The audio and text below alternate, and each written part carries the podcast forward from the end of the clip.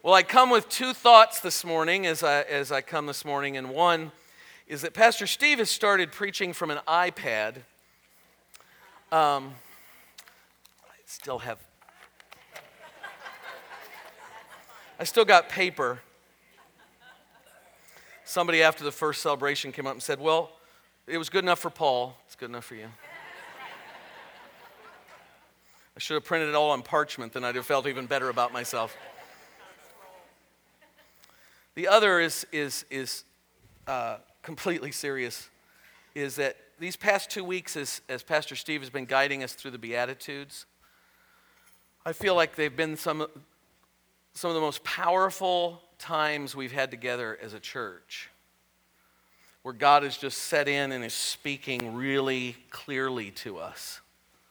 And so I come with an understanding that what I want to do is not get in the way. So I hope that prayer is on your heart to just, um, that as we, we hear what God has for us today, that He keep me out of the way. You know, we use team teaching here, and one of the reasons is we think it's more important to hear from Jesus than it is any specific person. And so that's my prayer this morning. So we are going to continue in our study of the Beatitudes in Matthew chapter 5. So if you have your Bible, you can turn there. Oh, wait a minute. If you have your device, you can scroll to that. If anybody'd like to buy me an iPad, I mean, I'm not against using one. I,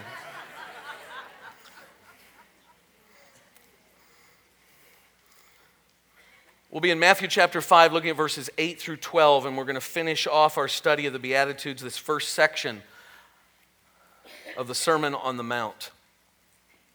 Now, some, a little bit of review and some new thoughts about the Beatitudes as we begin. Let me remind you that these are not commands to be something. They're not commands for us to be something. They are a declaration of truth about God's blessed people and where that blessedness leads them. In the Beatitudes, we see the gospel, the good news of the kingdom, come to life. This is the gospel, and here's how it's supposed to look. This is how it will look when it comes to fullness in your lives. Jesus is preaching against a false understanding of salvation. And that false understanding is that a person can be saved without being changed. That a person can be given eternal life even if his attitudes and actions are not the attitudes and actions of Jesus. The overarching statement of the Beatitudes is get a new heart, become a new person. This is what the gospel does for you and to you. Jesus is lifting up a twofold challenge about salvation. One, here is who you will be if you follow Jesus. This is what your life will look like if you follow Jesus. And two, if you think you're following Jesus and this is not what your life looks like, it's time to seriously reevaluate. That's what the Beatitudes are about. This is what you're going to look like if you're a follower of Jesus Christ. And if this isn't what you look like, time to internally reevaluate. So let's do a quick review of the first five of the Beatitudes that we've already looked at.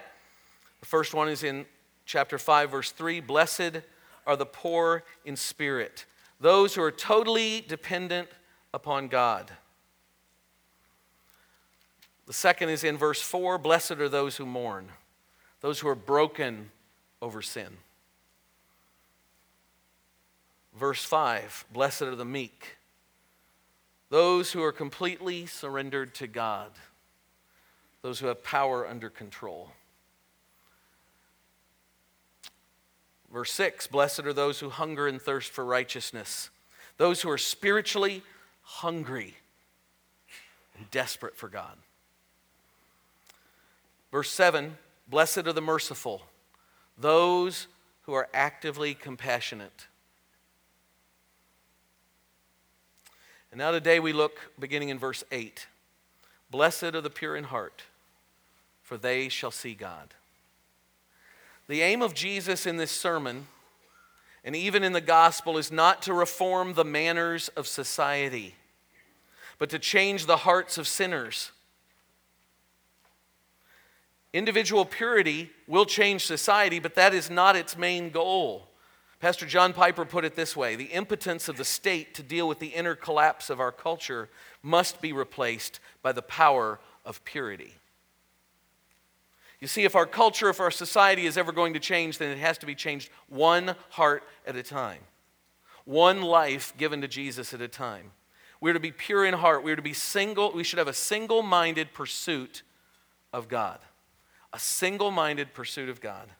The heart is what you are in the secrecy of your thoughts and feelings, that place where no one knows except God. Bill Hybels, the pastor of Willow Creek Church in Chicago, said that character is who you are when no one's looking. And the same can be said of the heart. This is where who you truly are will show up. What goes on in the secret. Who we are and what we are in the deepest and most private recesses of our lives is what God cares about the most. You see, his desire is not that some bad habits be broken. He came to purify dirty hearts, not just make better habits. And so, blessed, happy, fortunate, are the pure in heart, those with a single minded pursuit of God. But what does the world say? What's the kingdom of this world say? Well, blessed are those who say and do whatever it takes to succeed. Blessed are those who don't let this Jesus thing go too far. Don't get crazy about it. Goodness, you got to succeed in this life, you got to fight for it. So, yeah, keep that Jesus thing kind of there, but there are these other things you ought to be concerned about too. These other things you ought to prioritize. What's the definition of this idea of being pure in heart, of being single minded? It's a singular in focus, pure in heart, not double minded, the Bible says, not double minded, having nothing to do with falsehood, free of deceitfulness. What's the opposite of double minded? This is really easy for us math whizzes single minded meaning you have one will, not two.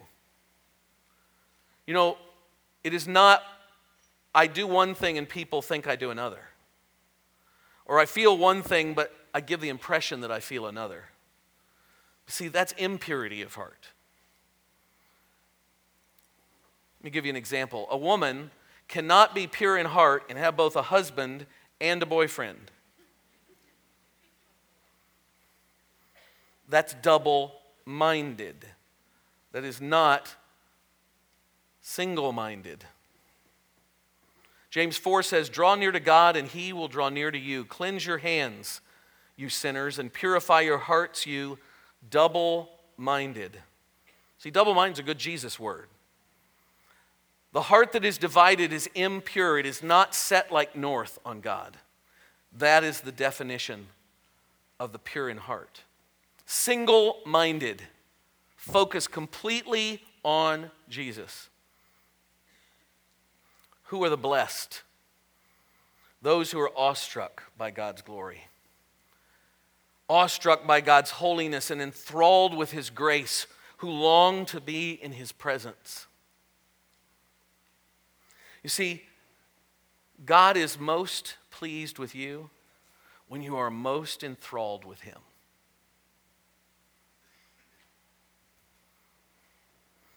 Anything that takes place of Jesus in your life is an idol. An idol is defined this way whatever you look at and say in your heart of hearts, if I have that, then I'll feel my life has meaning. Then I'll know I have value. Then I'll feel significant and secure. You see, only in Jesus are we to find our significance and our security and our meaning for life and our value. And anything else we try to find those things in is an idol that takes the place of Jesus and makes us double minded. But the believer, the one blessed by God, is the one who has one desire Jesus. Examples would be David, who in Psalm 27 says that he seeks after the face of God. Jesus himself in Hebrews 4 is described as One who was tempted just like we are, yet without sin. Why? Because of a single focus on his Father's will. We see this in James as he writes in James 4 and pleads that we be people who submit to God and resist the devil. Why? Because God is a jealous God, a God jealous over the Spirit, it says, that he made to dwell in us. What is God doing? I gave you my spirit, and I am jealous that you keep following that spirit that is in you and nothing else. Well, how do we know if we have this need? Well, we probably already do without me even saying anything. But we have an unchanged heart toward God. You have a public persona that doesn't match the private you, a heart divided between the world and God. How do we repent? We come to God and we say, I desire Jesus only. No deception, no double mindedness, not divided allegiance. Only Jesus. But that's not always easy, is it? Because, see, God is trying to help us realize we have this pure heart. He's already given it to us, right? This is a description of a Christ follower. If you're a Christ follower today, this pure heart is already in you. You say, Well, uh, what's going on then? Well, you're not living in the truth of this pure heart. And so God's trying to, to change that heart and get you to see who you really are. And it is a painful, painful process. I was talking with a man in our church just recently while I was writing this, while I was studying this. And the picture that I believe in that time of talking together was this and it's the picture, this, this very simple picture of an oil change. Anybody ever done one of those? I've watched them. I've paid for them. But I know how they work. See, what's the point of an oil change? What are you getting rid of? Dirty oil. And that oil starts to drain out. But what happens at the very end of draining oil? What do you start getting? Sludge. Doesn't drain quite as quickly. It's kind of gritty. You've got to work a little harder at getting that out. You know, doesn't that happen to us? God's busy draining us of ourselves so that we're focused completely on Him. Here's the good part about sludge it's at the end of the process. You see, when it starts getting tough and it starts getting hard, and you're thinking, God, what in the world are you doing? God says, I'm down to the sludge. We're scraping away at the last of it. That pure heart, totally focused on God, a few scrapes away, but they hurt. Doesn't just drain, doesn't drain easy, comes hard. What's the blessing? Blessed are the pure in heart, for they shall see God. Intimacy with God now and for eternity is, is, is the blessing to those who are pure in heart. They shall see God. What's that mean? Well, a few things, I think. Being admitted into his presence. The word here is not see him from a distance. If you call a doctor and you say, I need to see the doctor, the nurse does not say, Well, if you'll come to the west parking lot and look to the third floor, the doctor will stand in the window and give you a hearty wave.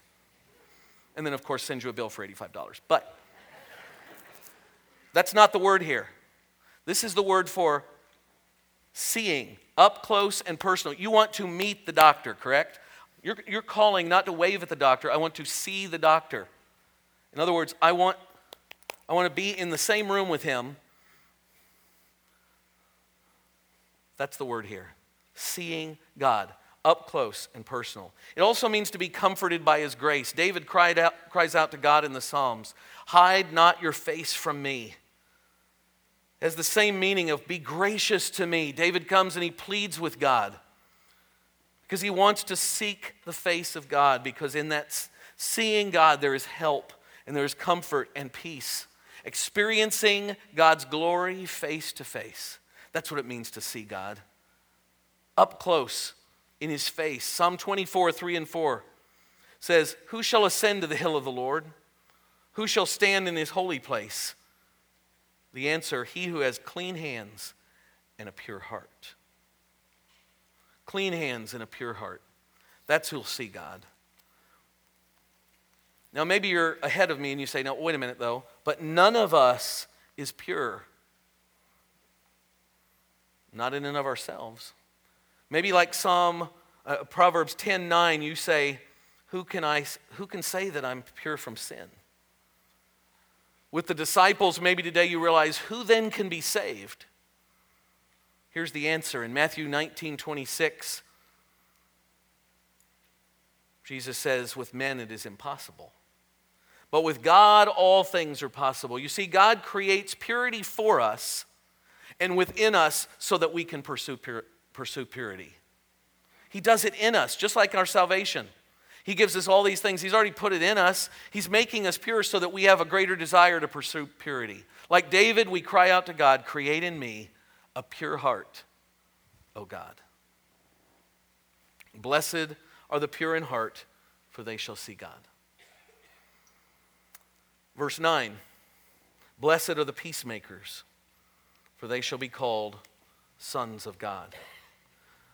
That person who is overcoming the barriers between God and man and each other.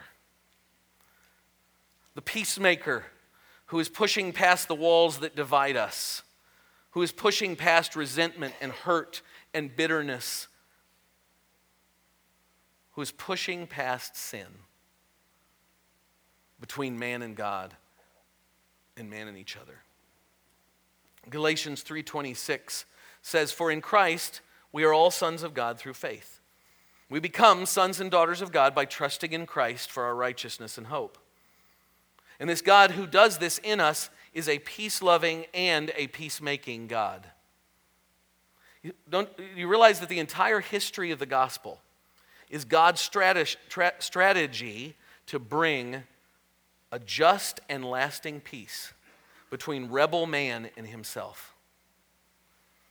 That's the strategy of the gospel to bring a lasting peace between we as rebels and himself, and then between us and others. And so, what Jesus is saying is that people who have become sons and daughters of God have the character of their heavenly Father. God's children are peacemakers because our Father is a peacemaker.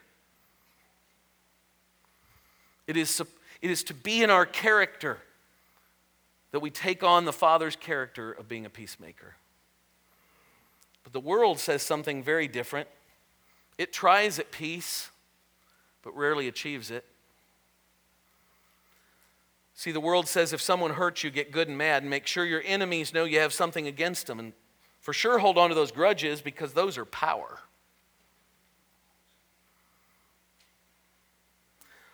Look at how this idea of being a peacemaker is so different from how God works. Matthew 5, verse 43 says, You have heard that it was said, You shall love your neighbor and hate your enemy. So later in this same chapter, after these Beatitudes, Jesus continues teaching. But I say to you, love your enemies and pray for those who persecute you, so that you may be, recognize this phrase, sons of the Father who is in heaven. For he makes his sun rise on the evil and on the good, and sends rain on the just and on the unjust. There it is again sons and daughters of the Father. This is how you do it. Look how it goes even a step further. It says to pray for those who persecute you, and we're going to talk more about those people in a few minutes. What's the prayer? The prayer that we are to be praying is that both of you will do God's will. Essentially, we are praying for conversion of the non Christ follower who's our enemy, and for the sanctification of growth and holiness for the Christ follower who we are in a struggling relationship with. The basis of this peace simply goes back to what God does in us in salvation. He makes us pure. And that pure, changed heart brings about peace. You see, these Beatitudes are building on each other. And even these last two, if you have a pure heart, you're going to be a peacemaker. because you're, you're, you're peacemaking out of that pure heart, that single minded devotion to the Father who is a peacemaker. Let's hone in on this definition just a little more. It is loving our enemies, praying for those who persecute you. No animosity, ignoring, or avoidance of conflict. Don't we, most of us, like to avoid conflict? In personality tests, it's actually in there. Doesn't like conflict. I worry about the people who say, loves conflict. I know a few of you. You love conflict. But most of us don't. Probably what Jesus thinks about, that, about peacemaking is that it's all the acts of love by which we try to overcome strife and blocks between us and other people. That's peacemaking. In Matthew 5, we see an example. Jesus says later in this chapter if you greet only your brothers, what more are you doing than others? In other words, if there's an issue in one of your relationships, or if there's someone who's opposing you, don't feed a grudge. Don't allow animosity to build by ignoring and avoiding that person. Now, none of us have ever done this. You know, it's easy to think I'll just stay away. If, if I just avoid them, the problem will cease. Is this true? I wasn't convinced, but the answer is no. You see, this attitude of running away from the conflict is not an impulse of the spirit of a peacemaking God. Because what did our peacemaking God do? He came to us to resolve the conflict between himself and us. He ran to us, praise God. I have been struck this last week by those in Boston who we've seen run toward the problem and toward the danger rather than away from it. You see, that's the idea here. It's exactly the idea. Run toward the need, not away from it. Run into the conflict and be a peacemaker. Paul says in Galatians 4 Since we are sons, God has sent the Spirit of His Son into our hearts, crying, Abba, Father. In Romans 8, we see this statement All who are led by the Spirit of God are sons of God. So we have this idea. We are sons and daughters of God because we are led by the Spirit. It's in us. So being led by the Spirit includes bearing the fruit of the Spirit, right? God's given us His Spirit, the Spirit lives in us. The Spirit's producing this fruit. And what is the fruit of the Spirit? Peace. See, it flows right from the Father and His gift of the Spirit to us. Who are the blessed? Those who long and work for unity in Christ.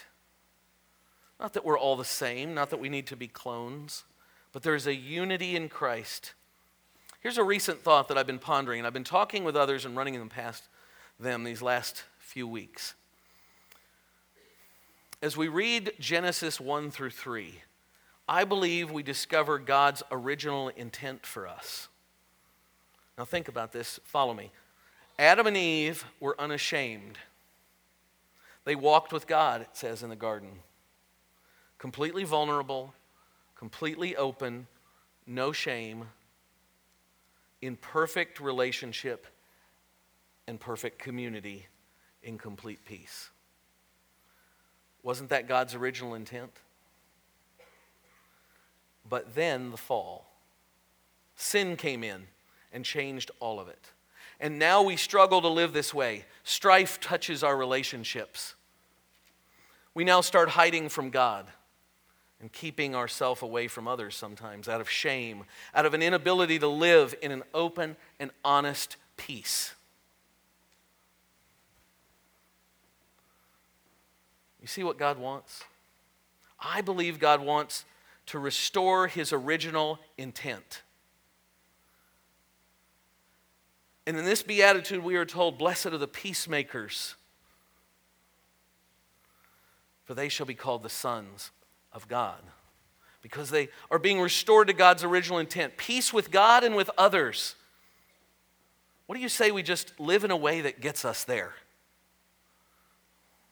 Instead of all this confounded strife, and disunity, that we seek to build back the relationships that are broken, allowing the peacemaker God to work through us as peacemakers. We see Jesus as an example of this. In Colossians 1:20, Paul describes Jesus as a man who came to reconcile all things to himself. We see Paul in Romans 12 admonishing us to live peaceably with everyone. How do we know if we have this need? Well, we have a, I think we have a lack of spirit leading. We don't sense God leading us. We don't sense the Spirit working through us and speaking to us. We hold grudges. There's a lack of grace in us. We're unable to pray for our enemies. We hold in animosity. There's a lack of reconciliation in our life. I don't think it's really hard for us to see that in ourselves if it's there. Here's the plain and simple truth if we are not peacemakers, we do not have the Spirit of God. So, how do we repent? We go to God and we say, I long for peace. I long to work for peace, to sacrifice for peace as I live in the fullness of the peace that God has given me. And then there's that blessing to be called the sons of God, inheritors of eternal life in the kingdom. This is not Jesus telling us how to become sons and daughters of God. He is simply saying sons of God are, in fact, peacemakers. Jesus is saying, Blessed are you peacemakers who pray for your enemies and greet your opponents with love and sacrifice, just like Jesus did as he reconciled man to himself. You, you are the ones that are going to inherit eternal life in the kingdom. Now, quick question. What about times when your stand for righteousness out of a pure heart is causing division? Should a Christian ever compromise truth in order to achieve peace? Let me say this Not all peacemakers are peace achievers. Not all peacemakers are peace achievers. This is due to the fact that the truth about the gospel must be lived out, and your life of obedience and your message of love can elicit both hostility from some and affirmation from others. Now, in a moment, we're going to look at the blessing, the blessing of persecution. But here's the basic thought as we put these three Beatitudes, two we've talked about, one we haven't yet together. Righteousness must not be compromised in order to make peace with your persecutors. See, first we're to be pure in heart single mindedly devoted to God. What were, we, what were we told earlier in one of the? That we'd be hunger, hungry and thirsty for righteousness. We cannot let down righteousness for the sake of peace with our persecutors. Now, just because you say you're being persecuted doesn't mean you are being persecuted for righteousness. There are a lot of people on Dr. Phil who say they're being persecuted. My daughter's always saying these bad. Well, maybe you're a terrible mother. Maybe you're obnoxious. Maybe you're rude. The people at work, they're always picking on me. Well, maybe you're lazy. That's not the persecution being talked about here. This is persecution for righteousness, for being that peacemaker in your workplace, for being that person single mindedly devoted to God, for being that person who's showing mercy, who mourns over sin, who hungers and thirsts after righteousness. That's where the persecution comes from.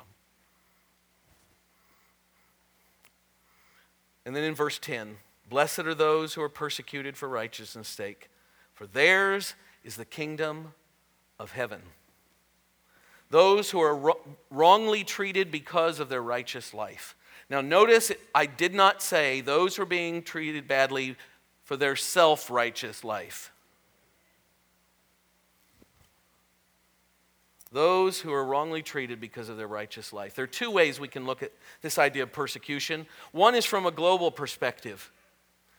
There is persecution of the church and God's people all over the world. So we see, along with Paul, as he writes, that he was correct when he wrote, All who desire to live a godly life in Christ Jesus will be persecuted.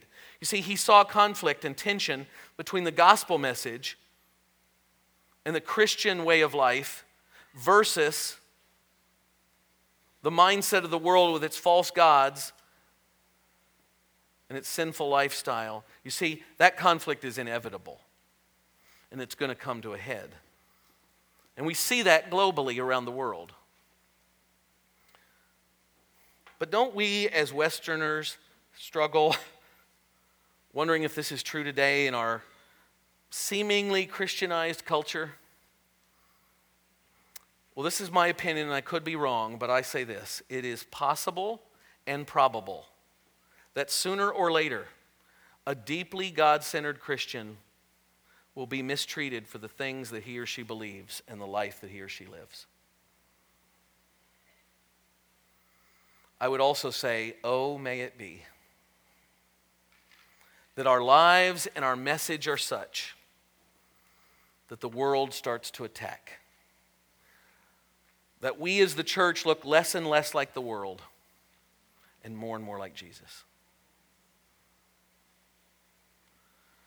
Because, see, the kingdom of this world is different. The kingdom of this world says suffering is always bad. Avoid it at all costs, even if it means weakening your convictions. We seem to strive to avoid pain at all costs especially if all it takes to stop it is to back down from our identity in Christ and take a hold of some less controversial way of life.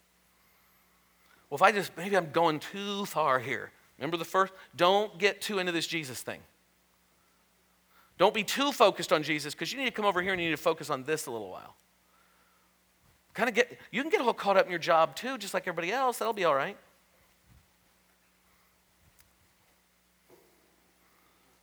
We can't avoid it. You see, by definition, this persecution is conflict, rejection, and ultimately even death because of our stand for Christ.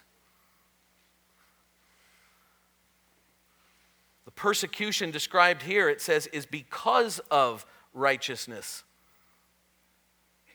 See, we could read verse 10 this way Blessed are those who are persecuted because of righteousness. Look at the structure of these Beatitudes, and it helps us understand this a little more. There are two groups of four, and each group ends with a reference to righteousness. The first group ends at verse 6 Blessed are those who hunger and thirst for righteousness. And the second group ends at verse 10 with Blessed are those who are persecuted for righteousness. See, what's happening here is the first three Beatitudes are descriptions of a holy internal desire for filling. There's an emptiness there. Fill me, God. Look at what they are poor in spirit, those who mourn, those who are meek. There's a cry to God in these because of emptiness. This emptiness then leads to spiritual hunger and thirst for righteousness. Empty me of myself I become hungry and thirsty for righteousness. And then the next three Beatitudes are the opposite.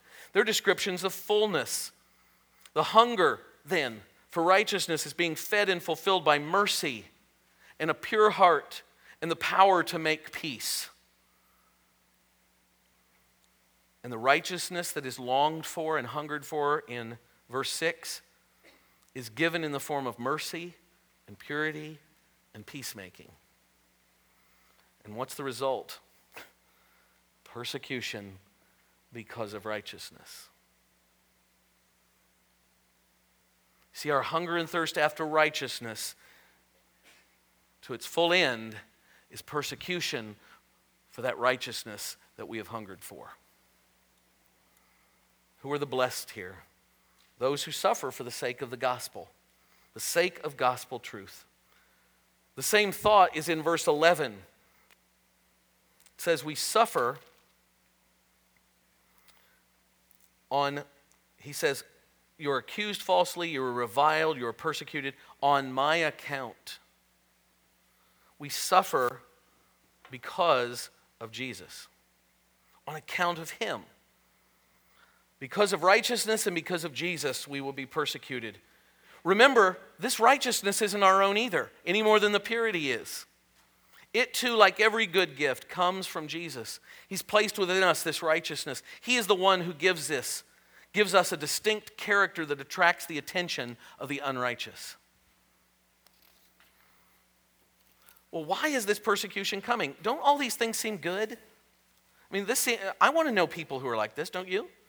Why would anybody persecute these qualities? They don't really seem that offensive. Well, we could study this for hours, but let me just say this self justification causes us to lash out, to prove ourselves, to protect our own sinful living, to fight for our rights to live as we want. Jesus said in Luke 16 that we cannot serve two masters. Remember, we can't be double minded nor double mastered. He says in that same passage, You are those, those of you who are trying to do this, serve two masters, you are those who justify yourselves before men. See, everything that God tells us through the gospel causes one of two responses. There are only two persecution or conversion. Men and women will be convicted by righteousness, right? And they will surrender to Jesus in conversion, or they will stand for their right to live the way they want and mistreat Christians who remind them, because of the way they lead their lives, of their own distance from God. You see, this persecution is coming when we live a life that just reminds those around us I am far from God and I want to be my own God. Now, this may not come immediately, but at some point, in some way, it will come. Maybe it's not coming because our distinctions as believers aren't showing. Maybe there's just not enough to be gained from persecution yet, and so we've not fully felt it deeply. There's nothing really gained at this point, maybe in our culture.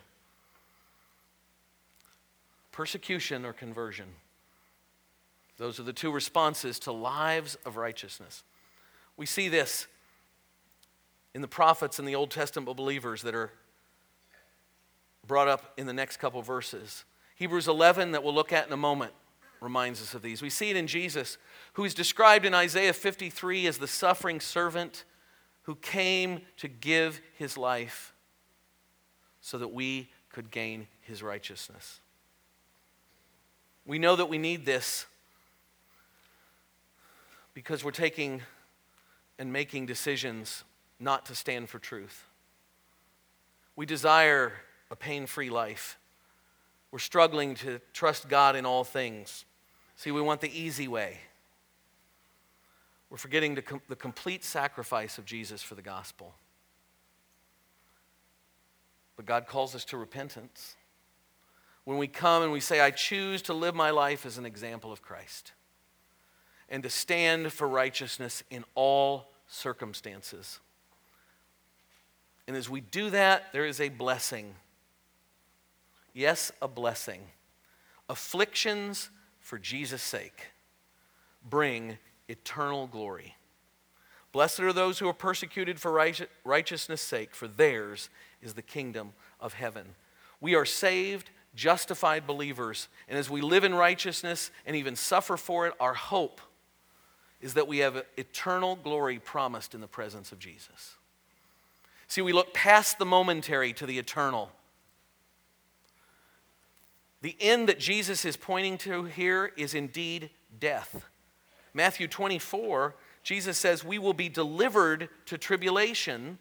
We will be hated by all nations for the sake of the name of Christ. But here he's saying, We're fortunate we're fortunate, we are blessed, we are happy as the persecuted. Look at this quickly. Consider Jesus' shocking counsel. Listen to these last two verses, 11 and 12. Blessed are you when others revile you and persecute you and utter all kinds of evil against you falsely on my account. Rejoice and be glad, for your reward is great in heaven, for so they persecuted the prophets who were before you. Jesus is saying, Rejoice and be glad. What? You're being persecuted. Rejoice and be glad. Now, Jesus is not doing this. He's not, this is not a silly kind of ignore the facts and smile your way through kind of way. This isn't that person who goes, I know it's bad, but, you know, you ever have that? God, God, God's in control. You're not even sure they're convinced about it. It's just something they read on some plaque. Smile, Jesus loves you. Well, I don't feel like smiling. That's not what Jesus is talking about here. See, Jesus is saying, rejoice and be glad out of the knowledge that there is no doubt about the future and the believer's reward in heaven. He says, You don't you can't even imagine what I got waiting for you.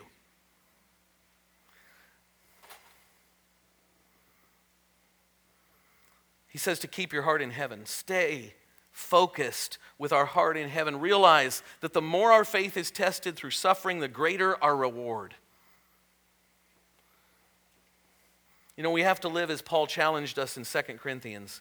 To see all this is here's how Paul describes this very thing slight, momentary afflictions.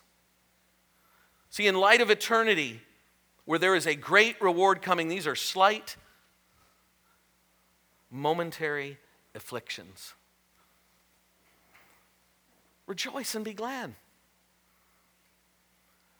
Jesus says, Why? I know what I'm I, I know what I'm going to go create for you. I know what I'm building. I know where this is all going. And then we are told to follow those who gave their all for Christ. We gain our strength from remembering those who suffered for Jesus before us. Hebrews 11 tells us of those who suffered mocking and scourging those who were chained and imprisoned, those who were stoned, sawn in two, chopped to pieces by swords, those who, because of their righteousness, were destitute, fighting just to be clothed. Think of those who, through the thousands of years since Jesus' death for the sake of the gospel, endured persecution martyrs who it was said would kiss the stakes on which they were burned. Those who were beaten mercilessly and t- who yet told their persecutors, You have struck me with roses. One great saint said that persecution was a precious season of grace. Consider Dietrich Bonhoeffer, who said this as he was led to the gallows in 1945. This is the end, for me, the beginning of life. Listen to the writer of the Revelation who cries to us today Be faithful unto death, and I will give you the crown of life. We're to remember those who have gone before us. We are to remember Jesus. See, how can he say this? How can Jesus say, This is who you are? Rejoice in your persecution as pure hearted peacemakers. Well, because he's our example. Philippians 2 9 says, Jesus, being found in human form, humbled himself by becoming obedient to the point of death, even death on the cross. We look to Jesus. And periodically we come to the table of Christ. Why? Why do we celebrate his Last Supper? Well, one reason I want us to take hold of today is to be reminded and be convicted and be propelled forward in obedience to his example. We remember and celebrate a man full of righteousness who died for our sinfulness so that we could live in his righteousness. Let me remind you again of this one we celebrate a man full of righteousness who died for our sinfulness so that we could live in his righteousness. The pure peacemaker who suffered persecution for you and for me. We are told that as we take of this table, we should examine ourselves. And so I would ask you these questions Are you pure in heart? Are you living a single minded pursuit of God? If not, would you humble yourself? Come to these altars or to a prayer partner who can pray with you for realignment of your heart.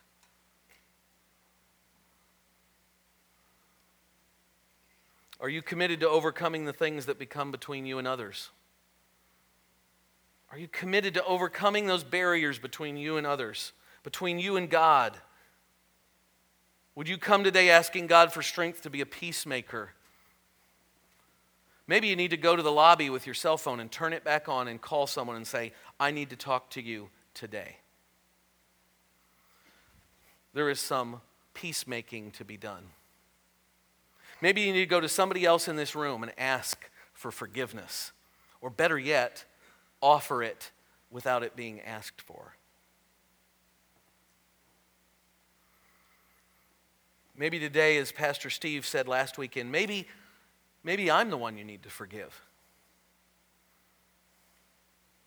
Could it be that I've sinned against you and it's somehow unresolved? You know, I've been here 27 years. Probably uh, sinned against somebody. And it's unresolved. Maybe I don't even know about it. Would you come today Let's start, let's just start over as peacemakers. I'm going to be right up here if that's you. Are you living your life like Jesus so that if persecution takes place, you are confident that you'd give your life for Christ? Maybe in this place you'd come to this altar or to a prayer partner and just lay your life on the line for the one who put his life on the cross for you. We're going to take time. We have about 20 minutes. Let's take this time. Let's take our time. Now, we say this all the time no rush. All these folks with these elements will be here. Take our time coming to the bread and the cup. Let's listen to the Holy Spirit. Let's examine ourselves. Let's come and pray. Let's, let's come to prayer partners. Let's resolve issues. Let's come as pure in heart, peacemakers, ready to endure persecution for the sake of the one who came and was persecuted. Let's listen to the Holy Spirit as he speaks. As we remember Jesus, our pure, persecuted peacemaker. Father, we pause. And we would ask with David, that you search our heart. God, may we respond to you. When you speak, let us obey. Cause us to obey. God, help us to know that we are pure because of you, that we are peacemakers because of you and that we, are, we desire and long for the day when we are persecuted because of you. Come and set in on this place. In Christ's name. Well, there are folks with the elements all through the building. The one on the far left up against the wall is all gluten free, so if that helps you out, that's where you want to go. Let's go before the Lord.